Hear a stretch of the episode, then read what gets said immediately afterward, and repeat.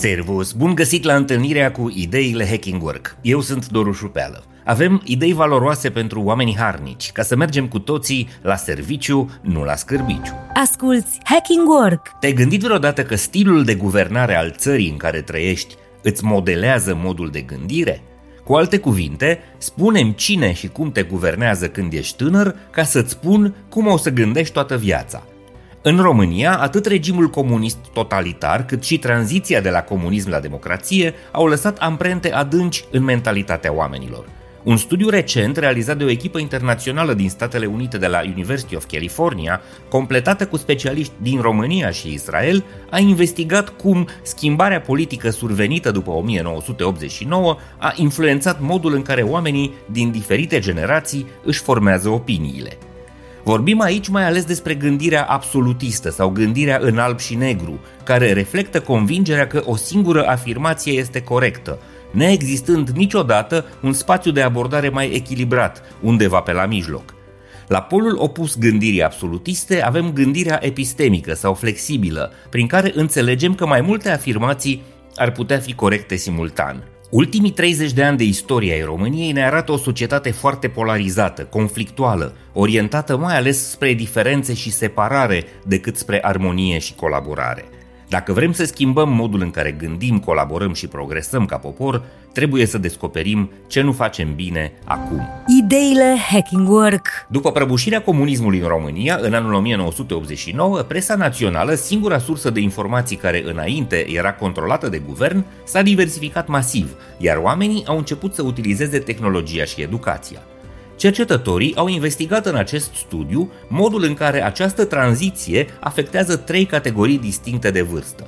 Cei născuți după Revoluția din 1989, cei care și-au petrecut tinerețea sub regimul autoritar și cei cu vârsta de peste 75 de ani astăzi, care au trăit majoritatea vieții sub regimul comunist.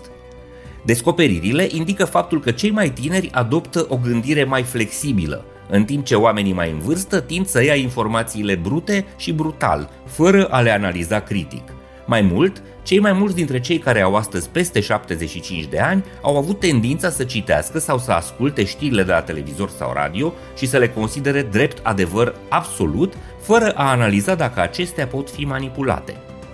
Explicația pentru această situație este că pentru cea mai mare parte a vieților, românii în vârstă au avut o singură sursă de informare, cea oficială, iar toate cărțile, știrile, filmele sau muzica erau sub cenzură comunistă. Oamenii mai în vârstă din România au fost învățați de regimul comunist să respecte autoritatea și să se supună. Ei s-au obișnuit să ia de bune informațiile difuzate pe canalele oficiale, fără a le pune la îndoială sau a le analiza critic.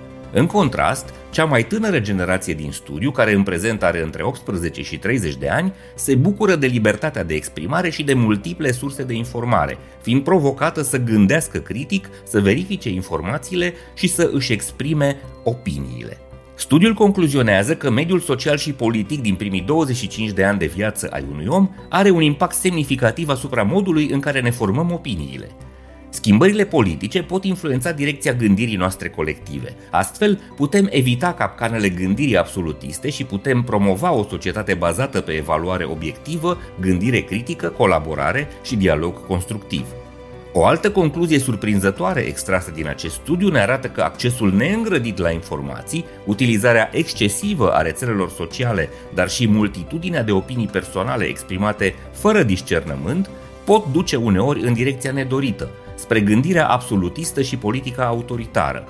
Autorii studiului oferă drept exemplu direcția autoritară luată de Statele Unite în timpul administrației lui Donald Trump, care a polarizat societatea, oferind cadrul oportun pentru o gândire extremistă și conflictuală.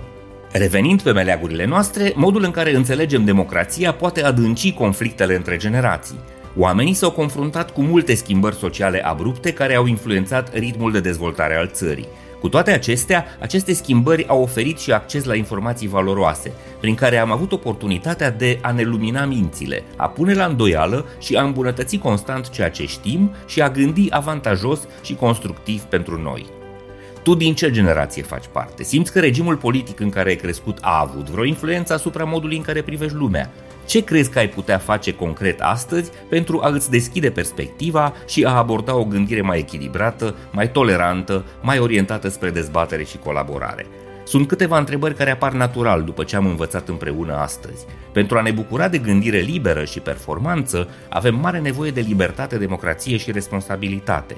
2024 este un an important, cu multe alegeri, iar libertatea de gândire a noastră și a generațiilor viitoare depinde direct de felul în care știm să ne comportăm și să votăm în calitate de cetățeni. This is Hacking Work. Sper că și astăzi ți-am fost de folos cu ideile Hacking Work. Eu sunt Doru Șupeală și îți mulțumesc că ne asculți și ne susții. Descoperă online podcastul și newsletterul Hacking Work. Să ne reîntâlnim sănătoși, voioși și mintoși și să mergem cu toții la serviciu, nu la scârbiciu. Spor la treabă, servus!